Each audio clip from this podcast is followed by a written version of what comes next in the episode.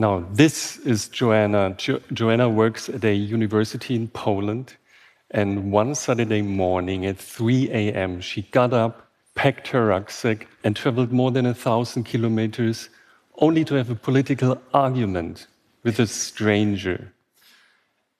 And his name is Christoph, and he's a customer manager from Germany. And the two had never met before. They only knew that they were totally at odds over European politics, over migration or the relationship to Russia or whatever.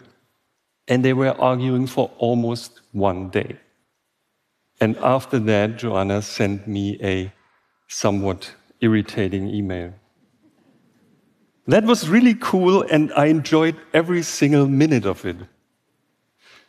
So, these are Tom from the UK and Niels from Germany. They also were strangers, and uh, they are both supporters of their local football team, as you may imagine, uh, Borussia Dortmund and Tottenham Hotspurs.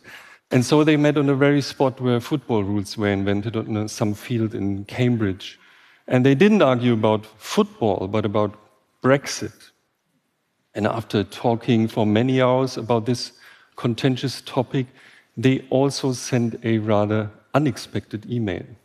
It was delightful, and we both enjoyed it very much. So, in, the, in, the, in spring 2019, uh, more than 17,000 Europeans from 33 countries signed up to have a political argument. Thousands crossed their borders to meet a stranger with a different opinion, and they were all part of a project called Europe Talks. Now, talking about politics amongst people with different opinions has become really difficult, uh, not only in Europe. So, families are splitting, friends do no longer talk to each other, we stay in our bubbles. And these so called filter bubbles are amplified by social media, but they are not in their core digital product. The filter bubble has always been there, it's in our minds. So as many studies repeatedly have shown, we, for example, we ignore facts um, uh, that con contradict our convictions. So correcting fake news is definitely necessary, but it's not sufficient to get a divided society to rethink itself.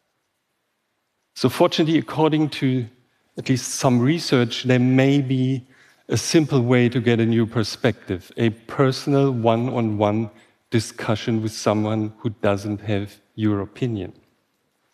It enables you to see the world um, in a new way through someone else's eyes.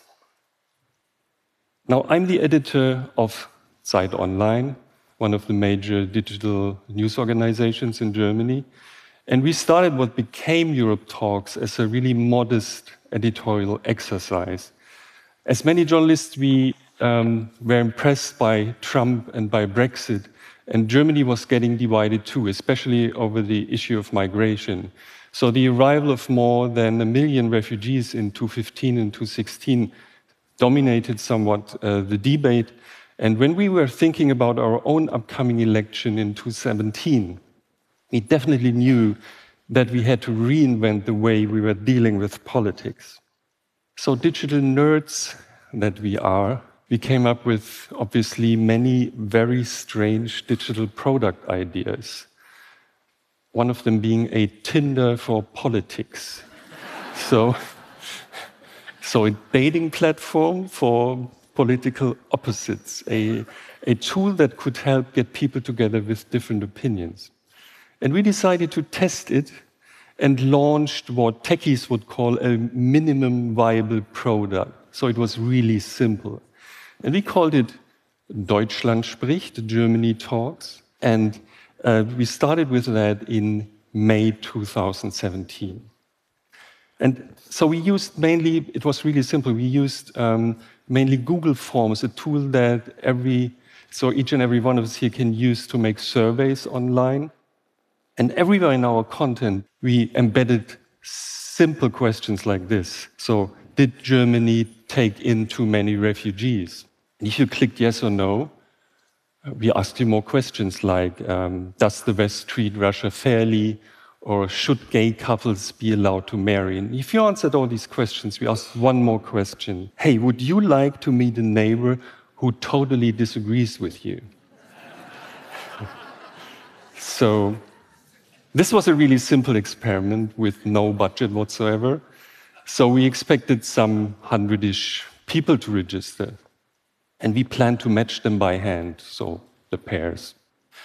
And after one day, 1,000 people had registered. And after some weeks, 12,000 Germans had signed up to meet someone else with a different opinion. So we had a problem. And we, we hacked a quick and dirty algorithm that would match, so would find the perfect Tinder matches like people living as close as possible, but having answered the questions as differently as possible. And we introduced them via email. And as you may imagine, we had many concerns. So maybe no one would show up in real life. Maybe all the discussions in real life would be awful. Or maybe we had an ex murderer in our database. But then, on a Sunday in June 2017, something beautiful happened. Thousands of Germans met in pairs and talked about politics peacefully. Uh, like Anno, he's a former policeman who is against, or who was against gay marriage. And Anne, uh, she's an engineer who lives in a domestic partnership uh, with another woman. And they were talking for hours about all the topics where they had different opinions. And at one point, Anno told us later, he realized that Anne was hurt by his uh, statements about uh, gay marriage. And he started to question his own assumptions. And after talking for three hours, um, Anne invited Anno to her summer party. And today, years later, they still meet from time to time and are friends. So our algorithm matched, for example, this court bailiff. He's uh, also a spokesperson of the right wing populist party AfD in Germany. And this counselor for pregnant women, she used to be an active member of the Green Party. We even matched this professor and his student. and it's an algorithm. And so, and we, we also matched uh, a father in law and his very own daughter in law, because obviously they live close by but have really different opinions. So, as a general rule, we did not observe, record, or document uh, the discussions because we didn't want people to perform in any way. But I made an exception. I took part myself. And so I met in my trendy Berlin neighborhood called Prenzlauer Berg, I met Mirko. This is me talking to Mirko. Mirko didn't want to be in the picture. He's a young plant operator, and he looked like all the hipsters in our area, like with a beard and a beanie. And we were we were talking for hours, and I found him to be a wonderful person. And despite the fact that we had really different opinions about most of the topics, um, maybe with the exception of women's rights, where I couldn't comprehend his, his thoughts. And it was really nice. And after our discussion, I Googled Mirko. And I found out that in his teenage years, uh, he used to be a neo Nazi. So I called him and asked, Hey, why didn't you tell me? And, and he said, You don't know, I didn't tell you because I want to get over it. I just don't want to talk about it anymore. And so I had to, so I, I thought that people with a history like that could never change. And I had to rethink my, my assumptions, as did many of the participants who sent us thousands of emails and uh, also selfies. No violence was recorded whatsoever. And we just don't know if some of the pair, pairs got married.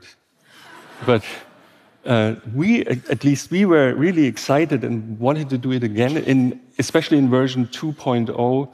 Um, wanted to expand the diversity of the participant, uh, participants because obviously in the first round they were mainly, mainly our readers.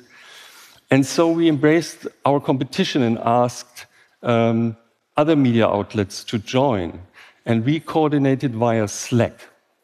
And this live collaboration among 11 major German media houses uh, was definitely a first in Germany. The numbers more than doubled, 28,000 uh, people applied this time.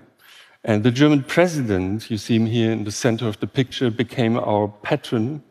And we, so thousands of Germans met again in, in summer 2018 to talk to someone else with a different opinion. Some of the pairs we invited to Berlin to a special event. And there, this picture was taken until today, my favorite symbol for Germany Talks. You see Hendrik, a bus driver and boxing trainer, and Engelbert, the director of a children's help center. They answered all the seven questions we asked differently. They had never met before this day, and they had a really intensive discussion and seemed to get along anyway with each other.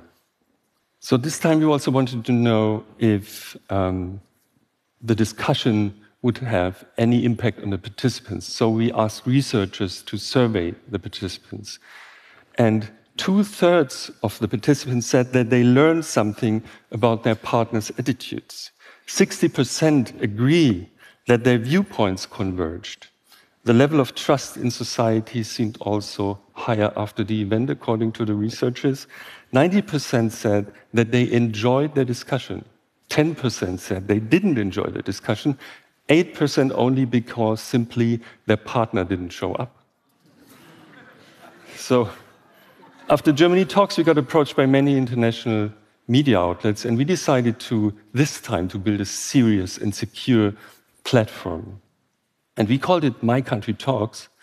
And until today, my so in this short period of time, My Country Talks has already been used for more than a dozen local national events like Het Rote Gelijk in Belgium or Suomi Puhuu in Finland or Britain Talks in the UK. And um, as I mentioned in the beginning, we also launched Europe Talks together with 15 international media partners from the Financial Times in the UK to uh, Helsingin Sanomat in Finland. Thousands of Europeans met with a total stranger to argue about politics. And so far, we have been approached by more than 150 global media outlets, and maybe someday there will be something like the World Talks with hundreds of thousands of participants. But what, what matters here are not the numbers, obviously. What matters here is um, so, whenever two people meet to talk in person for hours without anyone else listening, they change.